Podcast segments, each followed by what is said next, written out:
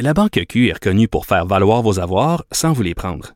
Mais quand vous pensez à votre premier compte bancaire, tu sais, dans le temps à l'école, vous faisiez vos dépôts avec vos scènes dans la petite enveloppe. Hmm, C'était bien beau. Mais avec le temps, à ce compte-là vous a coûté des milliers de dollars en frais, puis vous ne faites pas une scène d'intérêt. Avec la Banque Q, vous obtenez des intérêts élevés et aucun frais sur vos services bancaires courants. Autrement dit, ça fait pas mal plus de scènes dans votre enveloppe, ça. Banque Q. Faites valoir vos avoirs. Visitez banqueq.ca pour en savoir plus. Je pensais pas dire ça, euh, mais je pense que la course au leadership au PQ va effectivement être passionnante. C'est ce que Joseph Facal écrit aujourd'hui. Et je suis assez d'accord. Il y a des, il y a des, il y a un brassage d'idées extrêmement intéressant qui se fait au sein du PQ. Ça fait du bien. On va en parler avec un, un des candidats à la course à la chefferie, Paul Saint-Pierre Plamondon, qui est avec nous. Bonjour, Paul. Bonjour. Euh, concrètement, là, concrètement, ça prend. C'est quoi le travail d'une course au leadership? Est-ce que est-ce que vous avez besoin d'avoir quand même beaucoup d'argent pour vous lancer dans une course au leadership? Ouais, une course, euh, c'est environ, si on regarde la celle de 2016, là, c'est à peu près 100 000 dollars qu'il faut que tu sois capable de ramasser parmi les membres et les sympathisants. Pour, 100 000 dollars. ben, ça coûte 25 000 en partant. Donc, il faut que tu aies cet argent-là, il faut que tu, tu l'avances, puis ensuite, tu as des Pourquoi dépenses. ça coûte 25 000 pour participer à une course au leadership, pour, pour être sûr que vous avez une base assez solide, Ben, que ça oui, c'est un critère de de- de- d'être sérieux, mais c'est aussi un critère que euh, ça permet de balancer un peu. Une course au leadership pour un parti, c'est c'est quand même dispendieux. Donc, euh, ça fait ces deux choses-là. Puis ensuite, ben, tu as un lancement. C'est que les règles du DGEQ font en sorte que tout ce que tu fais doit être comptabilisé puis a une valeur marchande. Donc, tu payes à chaque fois. Il n'y a rien qui se fait gratuitement suivant la loi. Mais c'est surtout aussi des signatures à trouver parce qu'il faut que, là, je pense que la proposition qui va être euh, débattue, c'est 2000 signatures. Mais il faut que tu te promènes à travers le Québec puis que tu obtiennes des membres qui disent oui, je veux que tu sois dans la course dans toutes les régions. Donc, tu as besoin d'une équipe bénévole, organisée, structurée.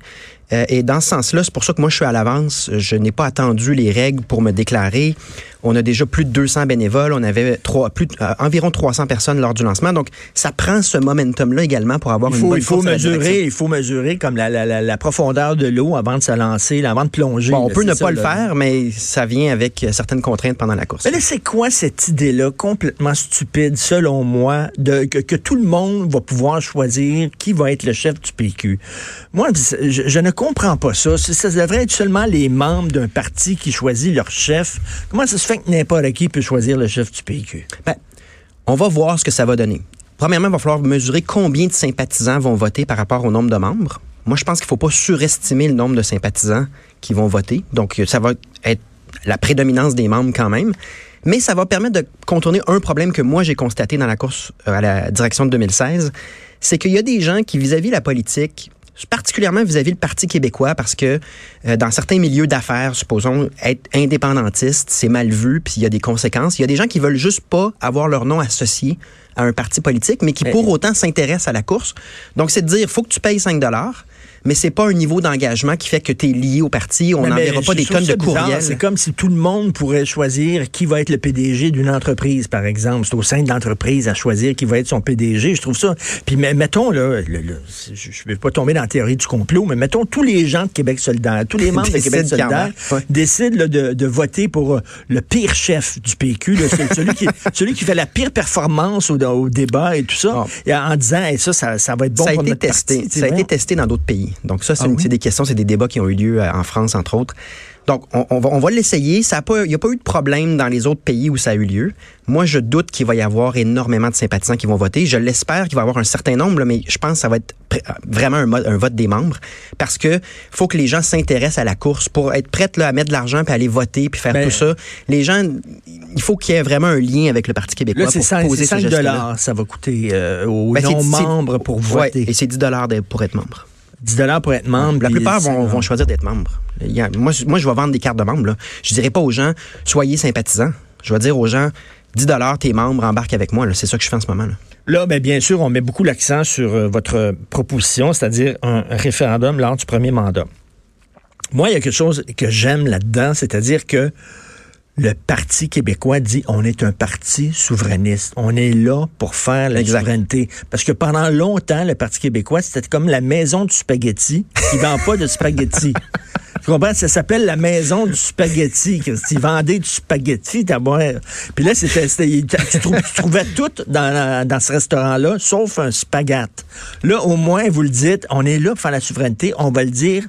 Mais là, c'est comme un gars qui est à roulette. Euh, Paul Saint-Pierre Plamondon, puis qui joue, comme on dit en anglais, all-in. Ouais. Mais tous, tous, tous ces jetons-là sur le 7 rouge, là, en disant on gagne, puis on gagne gros, ou on perd. Attends, attention, pas vraiment. Moi, je suis d'accord pour dire que c'est la fin de la maison du spaghetti, puis je veux pas critiquer euh, les gouvernements avant moi parce que y, le PQ faisait du bien au Québec à la langue française, à la culture, lorsqu'il prenait le pouvoir. Donc, il y avait une considération légitime au sein du PQ de dire, ben, on aimerait ça prendre le pouvoir, qu'est-ce qu'on fait? Là, il y a une opportunité. C'est que si tu perds les élections à 17% puis en ce moment, le dernier sondage, sont à 19% là, c'est le temps de dire qu'est-ce qu'on a à perdre à mettre la locomotive à, au poste de locomotive, l'idée d'indépendance. Puis le reste va suivre.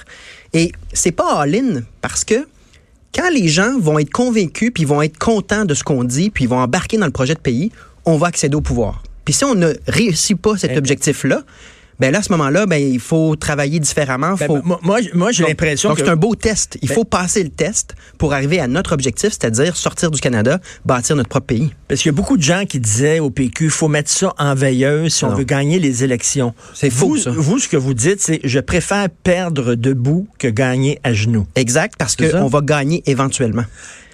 Ma, ma, vision, c'est que, indépendamment de, des sondages êtes, en date d'aujourd'hui. Optimiste ou vraiment naïf, là? Non, je suis entrepreneur. C'est-à-dire qu'il faut jamais regarder, quand on bâtit quelque chose, il faut pas regarder les circonstances en date d'aujourd'hui, il faut avoir une vision, puis être prêt à mettre le temps. Et je peux pas dire combien de temps ça va prendre, mais ce que je peux dire, c'est que le Canada dit non à la laïcité québécoise, non à, notre droit de contrôler nos frontières, non à notre droit de contrôler nos impôts, non à la spécificité québécoise, non à la langue française, non à tout. Donc, mmh. tôt ou tard, à un moment donné, il va falloir ben oui, il y a, a quelqu'un qui va se réveiller, puis là, il y a la CAQ ben, qui fait sais. des demandes. Et c'est non à chaque fois également. Donc la CAQ aussi va se retrouver dans une souricière où est-ce qu'elle se dit nationaliste, mais en même temps elle prête une allégeance complètement mais, aveugle mais, au Canada. Mais vous connaissez, vous connaissez les Québécois, vous êtes Québécois, vous connaissez. On prend notre trou. D'ailleurs, il y a une toune, il y a une toune de Jean-Pierre Ferland qui s'appelle Pissou. On est là, les baguettes en l'air, puis tout ça, puis on finit tout le temps par prendre notre trou. C'est certain qu'on va dire c'est épouvantable le Canada qui a invalidité notre loi 21 qu'on aime tellement, puis tout ça on va finir. Ça peut pas toujours ne pas arriver. Ça peut pas toujours ne pas arriver. Moi, je le vois plus de manière continue. 40% en 80, 50% en 95. Et c'est un, un, fleuve continu qui va mener à la bonne réponse. C'est une question de fait. Donc, moi, je pense qu'il faut se faire confiance puis il faut pas se dévaloriser. On a déjà assez des libéraux fédéraux et provinciaux pour nous dévaloriser pendant des décennies. Même la CAQ aussi a des fois ce discours-là. Quand on demande à la CAQ pourquoi pas l'indépendance, on n'est pas assez bon, on n'est pas assez riche, on a la péréquation, il y a un, un déficit faut sortir, puis ça c'est un choix qu'on doit faire comme collectivité, là. arrêter de dire qu'on est des pas bons. Arrêter d'avoir peur. Arrêter d'avoir peur, puis mon, le sens de mon slogan, ben, j'ai ramené le oui. Mon slogan c'est juste oui. C'est une façon de dire, on peut regarder l'avenir en se disant oui, il y a quelque chose de positif, puis il y a quelque chose de beau, de le fun à bâtir un pays. C'est pas, c'est pas négatif. Moi, des fois, je me dis, qu'est-ce que ça va prendre aux Québécois pour qu'ils se rendent compte qu'on n'a pas notre place dans ce pays-là. C'est pas que je déteste les Canadiens, c'est pas que je déteste le Canada. C'est pas dans On le, voit régulièrement. Ben, une on n'a pas notre place. Qu'est-ce ben, que ça va ben? J'ai peut-être une réponse. Le temps a fait changer la place du Québec dans le Canada. Il y a une époque où il y avait un argument légitime que c'était les Québécois qui dirigeaient Ottawa, Hmm. mm. puis qu'on avait une place incontournable dans la Fédération canadienne. Aujourd'hui, le poids démographique du Québec est rendu tellement petit qu'on le voit là, à la course des conservateurs, ils n'ont pas besoin de nous. On n'est pas dans l'équation.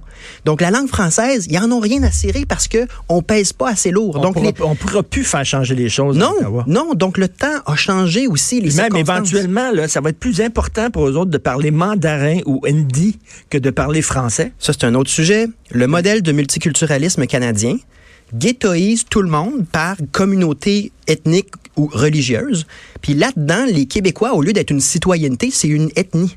Puis moi, je suis contre cette vision-là, où est-ce qu'on classe les gens par groupe, alors Mais que oui. ma vision, c'est que oui, il y a des différences, puis on peut les célébrer, ces différences-là, mais on est tous citoyens d'un même pays qui s'appelle le Québec. Mais- Donc, l'idée de République française, là, sais, un peu l'idée qu'on est tous égaux, puis qu'on a des différences, mais on a des choses en commun. Le Canada est toxique de ce point de vue-là parce qu'il divise tout le monde. C'est un je, peu la... je- je suis sûr qu'il y a des gens qui nous écoutent. Là, c'est ça que je comprends pas des Québécois maudits. Puis il va dire, Ah, je suis d'accord, je suis d'accord, je suis d'accord avec tel argument, je suis d'accord avec tel Mm. argument, je suis d'accord, mais je pas prête pour la séparation. Ouais, mais il faut... Fallait que tu dis à un moment donné, là, Oui, mais on va pas en politique. Il faut, faut, faut l'espoir, puis il faut la, la fougue. Je parlais d'entrepreneuriat, là, mais faut jamais se décourager. La vraie raison d'aller en politique, c'est la soif de justice ou d'améliorer sa société. Puis des fois, la POC roule pas pour toi, c'est injuste. Puis des fois, tu sais pas pourquoi, mais là, tu viens de compter Mais- le but. Donc, donc, il y a, moi, je peux pas offrir de garantie. Je ne sais pas ce qui va arriver de la prochaine décennie. Mais ce que je vois, par contre, c'est que c'est essentiel pour la viabilité du Québec qu'on sorte du Canada, tant sur le plan économique au niveau de notre prospérité qu'au niveau de notre survie culturelle et linguistique. Moi, c'est ça ma conclusion. Donc, j'ai pas le goût de me cacher. Puis, ce qui va être le fun des élections de 2022, c'est qu'il va y avoir un PQ, en tout cas, si c'est moi le chef, là, il va y avoir un PQ où est-ce que ça, c'est dit, sans honte, sans gêne. Puis, j'ai hâte de voir ce qui va arriver. Je suis pas pessimiste par rapport à- aux prochaines années. Il fut un temps où le mot nation, nationalisme était un mot noble. Euh, les, les artistes euh, étaient euh, nationalistes, les jeunes l'étaient. On dirait que c'est devenu un mot toxique. Ouais, puis c'est pas... et- auprès des jeunes, vous êtes jeunes, euh, pensez-vous que les jeunes sont allergiques au mot nationalisme, nation? C'est plus autant à la mode qu'avant. Ouais, il y a une fausseté qui, qui- Tu sais, on associe ça au fascisme, à la fermeture, Ouais. etc. C'est vrai que le nationalisme peut virer au fascisme, mais le nationalisme, comme tel qu'on l'a connu au Québec, c'est en fait de protéger les intérêts du Québec, puis d'être tous dans le même bateau. Ben oui. euh, je dirais qu'il y a des faussetés sur le nationalisme qu'il faut corriger. Puis oui, il y a un défi euh, dans la- les plus jeunes générations, c'est que prends la question de l'environnement. Les gens disent ah l'environnement c'est une question globale, donc ça donne rien. Ça prend une solution globale. Le nationalisme ne peut rien pour ça. Ou des fois, tu as Québec solidaire qui va être plus dans l'approche communautaire. Là. Tu sais, On va faire un geste à la fois. Mais le seul endroit où est-ce qu'on peut changer quelque chose, c'est à l'Assemblée nationale. Il faut avoir la conscience qu'on est tous dans le même bateau, le bateau du Québec, et qu'on se serve de notre démocratie, parce que si on laisse aller la mondialisation, puis on attend que les pays s'entendent sur des affaires comme l'environnement, on en a pour 200 ans, on a le temps de brûler. Là. Donc, le nationalisme, c'est nécessaire pour régler des problèmes, puis c'est également nécessaire pour avoir de l'empathie envers les autres. Moi, ce que je crains du modèle multiculturaliste, c'est que les gens ils ont, ils ont une identité, mais juste envers eux-mêmes ou envers leur communauté immédiate. Mais pour avoir de l'empathie envers les plus pauvres ou avoir de l'empathie envers certains problèmes qui n'est pas le tien, faut que tu aies le sentiment d'être dans le même bateau. Puis le drapeau sert à ça. C'est que j'ai des différences avec mon voisin, mais je m'intéresse quand même à mon voisin parce qu'on est tous québécois. Est-ce que, vous pensez que vous faites un cadeau en disant euh, un référendum dans le premier mandat, que vous faites un cadeau au- au- à vos adversaires parce qu'ils vont dire un vote pour le PQ, c'est un vote pour l'indépendance? Ben justement, une chance. Parce que tous les autres débats des chefs, c'était le PQ disait il n'y en aura pas de référendum, il n'y en aura pas de référendum. Là, les gens regardent ça et ils disent Oui, mais tu me dis que tu es indépendantiste. Ben oui. Mais en même temps, tu me dis que tu veux pas de référendum. Donc là, ça, ça crée une, situation un peu difficile pour la personne qui plaide ça. Moi, ce- la, la- la raison déterminante, parce que je me suis passé la réflexion là, après 2018, je me disais, y a-t-il une bonne raison de reporter à nouveau l'échéance? Parce qu'en 2016, à la course à la chefferie, j'avais dit 2022. Puis je me suis dit, j'en vois pas de bonne raison, mais je vois une opportunité, c'est que en campagne électorale, au débat des chefs, il y aura plus de débat sur la mécanique référendaire, ça va être clair, clair, clair. Donc là, les gens, s'ils veulent pas d'indépendance, ils voteront pas pour le PQ. Puis s'ils sont emballés par ce projet-là, on les a convaincus, ben ils nous donneront leur vote, mais c'est tout. Donc au moins le Mais débat pourquoi, des chefs. pourquoi d'abord un référendum et pourquoi pas une campagne référendaire en disant là, si vous votez pour le PQ, automatiquement, ça veut dire que vous votez pour l'indépendance, donc on va tout de suite, on prend ça comme un référendum, un vote pour le PQ, puis on va tout de suite amorcer les, les démarches Ouais. pour euh, Ben, les séparer. Le, le problème, c'est que ça crée un mélange de questions démocratiques en même temps, parce qu'une élection porte pas que ça, que sur ça. Donc, je pense que si on veut la reconnaissance internationale des autres pays, une fois qu'on aura gagné un référendum, une élection référendaire là, au niveau du droit international, c'est pas la meilleure façon de bâtir sa, sa crédibilité parce qu'il y a d'autres étapes. Après, le pays, là, pour le réussir, il faut gagner le référendum, mais il faut aussi bien planifier toutes les étapes par après. Moi, je pense, je suis de l'école de René Lévesque, là, ça prend une question claire, un référendum en se disant c'est pas négatif en passant un référendum. On va en avoir un sur le mode de scrutin d'ailleurs, puis il y a personne qui va mourir. Moi, le souvenir que j'en garde du référendum de 95, c'est que c'était un moment exaltant, c'était un beau moment de démocratie. Euh, les Québécois sont capables de faire ça dans, un calme, dans un respect. Est-ce que, est-ce que vous faites, vous faites partie de la gang qui dit, qui dit on se les fait voler en 95? Ben oui, ça c'est factuellement. c'est- Je, je fais pas partie de la gang qui se plaint. Moi, je regarde en avant. Mais, Oui. mais si on me pose la question, Est-ce qu'en 95, il y a des irrégularités qui ont été déterminantes? Parce que le vote était tellement serré? La réponse, c'est oui. Mais maintenant, moi, je suis en 2020. Hmm. Puis mon projet, c'est de rassembler toute une génération qui n'était pas là en 95, qui n'a pas voté. Tous ceux qui ont en bas de 40 ans, ils n'ont pas voté en 1995. Ben Donc, vous ne me verrez pas faire campagne là-dessus. Ce que je vais faire, c'est que je vais dire, on, on, doit faire ça, on doit se regarder dans le miroir, puis être honnête avec nous-mêmes, puis retrouver ce courage-là. Parce que si on réussit ça, les prochaines étapes de ce projet de société-là vont être emballants. On va avoir du fun à le faire. Et ce que j'aime, à moins que je me trompe, mais ce que j'aime dans votre euh, euh, approche, c'est que vous n'accrochez pas l'indépendance à un programme, à un projet de société qui serait plus, plus gros que l'indépendance. Pierre Falardeau disait, on fait pas l'indépendance pour être écologique, on fait pas l'indépendance pour avoir plus de pistes cyclables, on fait pas, on fait l'indépendance pour être un pays. Après ça, on peut débattre. Après ça, on aurait des gouvernements de gauche, des gouvernements de droite, des gouvernements plus écolos, moins écolos, tout ça. La cause est noble en elle-même. On n'a pas besoin de l'accrocher à une cause qui serait plus noble qu'elle. Ça, c'est vrai. Falardeau, c'est tellement vrai. C'est vrai. Mais il y a une chose en plus que le Parti québécois doit faire, c'est il doit instaurer la confiance avec la population comme quoi il connaît bien ses dossiers. Donc, le Parti québécois peut pas non plus tomber dans le populisme ou dans la simplicité en disant on va vous parler que d'indépendance. Il faut être capable également d'être intelligent sur chacun des dossiers en disant quand on va avoir le pays, puis qu'on va faire cette transition-là, vous avez des gens de confiance. Et mon pari, quand je place l'indépendance comme la locomotive, c'est que si on va aller rechercher beaucoup de talents, comme René Lévesque avait réussi, comme chaque cycle péquiste a réussi à faire, faut que la cause soit vraiment avec un objectif clair et précis. Puis là, à ce moment-là, il y a des gens que tu soupçonnes pas qui ont vraiment une bonne tête sur les épaules puis de l'expérience, qui vont se joindre, qui vont se greffer. Puis là, les gens vont avoir confiance. Donc, faut aussi être capable de maintenir la confiance sur tous les sujets en disant on est intelligent, puis on est vraiment les personnes les plus compétentes pour euh, faire cette transition-là qui est nécessaire. Puis là, vous vous dites, on peut pas descendre plus bas. Fait qu'on n'a rien à perdre de, parler d'indépendance. On peut pas descendre plus bas que ça. Tout ce qu'on peut faire, c'est remonter. Oui, bâtir. Mettons, là, bâtir. Mettons, là, on fait de la politique fiction. vous, remportez, euh, vous êtes chef du PQ vous remportez les élections. Ouais. Euh, vous êtes premier ministre du Québec. Ouais. là, là, le prochain référendum, là, si on le gagne pas, là, c'est fini, c'est terminé. On peut pas se dire non trois fois. Là. Il y a vraiment quelque chose il y a quelque chose qui ça va être tragique. Là. Donc, il, y a, une responsabilité. Si vous sentez que les gens ont voté pour le PQ parce que, bon, ils aiment le PQ, mais que vous sentez que c'est trop dangereux de faire un référendum parce qu'on vous risquez de le perdre une troisième fois, est-ce que vous allez dire on le fera pas finalement? Ben, on le fera pas. L'avantage de dire suicidaire en disant on, va perdre puis dans puis ça va être fini? Parce que en disant un vote pour le PQ déclenche le processus d'indépendance aux prochaines élections.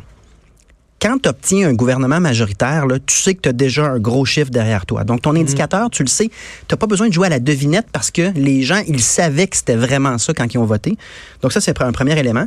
Mais c'est vrai que le prochain référendum, moi, je suis convaincu que je vais en vivre un de mon vivant. Là. Le troisième s'en vient. Ah oui?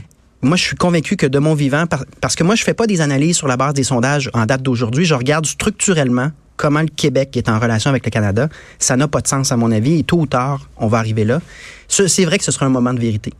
Mais ce sera également un moment de vérité où les mensonges qui ont été dits en 95 qui fait que mes parents y ont voté non. Moi, dans ma famille, on a eu ces discussions-là, puis euh, mon père a refusé d'aller me mener au bureau de vote. J'avais 18 ans, ben oui, j'avais mon manteau des Patriotes, puis euh, mon père a refusé d'aller me mener. Ah oui? Il disait non, puis j'allais en marchant. Euh, mon père, ma, mère savent qu'ils se sont fait mentir. Quand on regarde en rétrospective, non seulement les promesses du, du camp du nom de 95 étaient fausses, mais en plus, le camp du nom a pris le pouvoir après. Quand Jean Charest prend le pouvoir comme premier ministre, c'est le camp du non au pouvoir. Mm. Qu'est-ce qu'ils ont fait? Ils ont affaibli le Québec par tous les moyens pour être sûr de garder le contrôle sur le Québec. Et de ce point de vue-là, la prochaine fois, au troisième référendum, je pense que les gens vont être moins naïfs ou moins ouverts aux balivernes fédéralistes parce que on l'a testé c'est le camp du mensonge. Puis ce qu'on veut léguer à nos enfants, c'est de sortir de la culture du mensonge qu'on a connue sous Jean Charest, Philippe Couillard, Justin Trudeau, l'hypocrisie canadienne c'est pas québécois, puis c'est pas ça qu'on veut donner à nos enfants. Il faut moderniser le discours sur la souveraineté aussi. On est là-dedans en ce moment. Avant, c'était bien euh, le rigodon, puis euh, ben, le violon. Est-ce que tu as vu mes pancartes du oui? Tu sais, j'ai repris le slogan oui, mais j'ai fait un, nouveau, une nouvelle série de pancartes en disant on peut pas faire campagne avec les pancartes de 95. Là, je dire, on est en 2020. C'est Ben oui. une, c'est une grosse anomalie. Donc, la première chose que j'ai dit, je l'avais mis dans mon rapport à l'époque, mais j'ai dit, ben là, si on est pour faire campagne à la direction du Parti québécois, on fait campagne pour le oui avec des pancartes de 2020. On s'est mis à tout reconfigurer, puis on n'a pas fini, là, on va en sortir d'autres, mais l'idée étant que le projet est actuel, puis le projet regarde en avant. La CAQ vous a aidé. La CAQ a mis la table. La CAQ a, ressuscité le On peut dire ça. Oui, parce qu'ils font des demandes. Alors, mais, mais c'est parce que c'était tellement creux sous Couillard. Couillard ne faisait aucune demande et ne défendait pas les intérêts du Québec. Non, mais Pire. c'était le, c'est- c'était le, le- le- le premier ministre le plus canadien qu'on a eu dans l'histoire. Donc là, la CAQ a l'air très nationaliste parce qu'elle fait quelques demandes. Mais entre toi puis moi, elles sont pas si nombreuses puis ils obtiennent que des refus. Hmm. Donc c'est pas un miracle non plus. Sauf que ça fait tellement un contraste avec combien là où on était, c'est-à-dire très creux, que sur le coup, ça donne un petit peu de regain de vie. Mais moi, je pense qu'il va falloir aller plus faut loin. changer la psychologie des Québécois. On est des tanguis, on est des tanguis, on reste chez papa-maman, puis on chiale, on chiale. Mais Puis là, à un moment donné, tu dis, ben Christy, Moi, je te- prends-les ton je te- appartement, Richard, sac ton. Richard, je te demande de ne pas dévaloriser les Québécois. C'est pas facile d'être pendant des siècles sous dominance d'un autre peuple. Le colonialisme, ça rentre dans l'esprit des gens, puis c'est fait des siècles. Moi, je suis pas, veux pas qu'on dévalorise les Québécois. Ils ont de la résilience. C'est déjà un miracle qu'on soit une société qui parle français en Amérique du Nord dans le contexte où on a été au cours des derniers siècles. Moi, j'ai du respect pour notre résilience. Puis je, je, je crois que ça va bien finir. En tout cas, je, je, je vais servir en ce sens-là. C'est ça l'idée. Ben, bonne course. Moi, j'aime beaucoup ce que je- j'entends. Bonne course. Puis euh, Paul Saint-Pierre Plamondon veut qu'à la maison du spaghetti, ça sente le spaghetti. Tu ouvres la porte, là, ça sent le spaghetti. Tu comprends? Les gens mangent du spaghetti. Puis quand tu rentres, ils te disent, ça te tente-tu d'avoir un spaghetti? Il dit, le menu, c'est rien que ça. C'est marqué, tu ouvres le menu, c'est écrit spaghetti.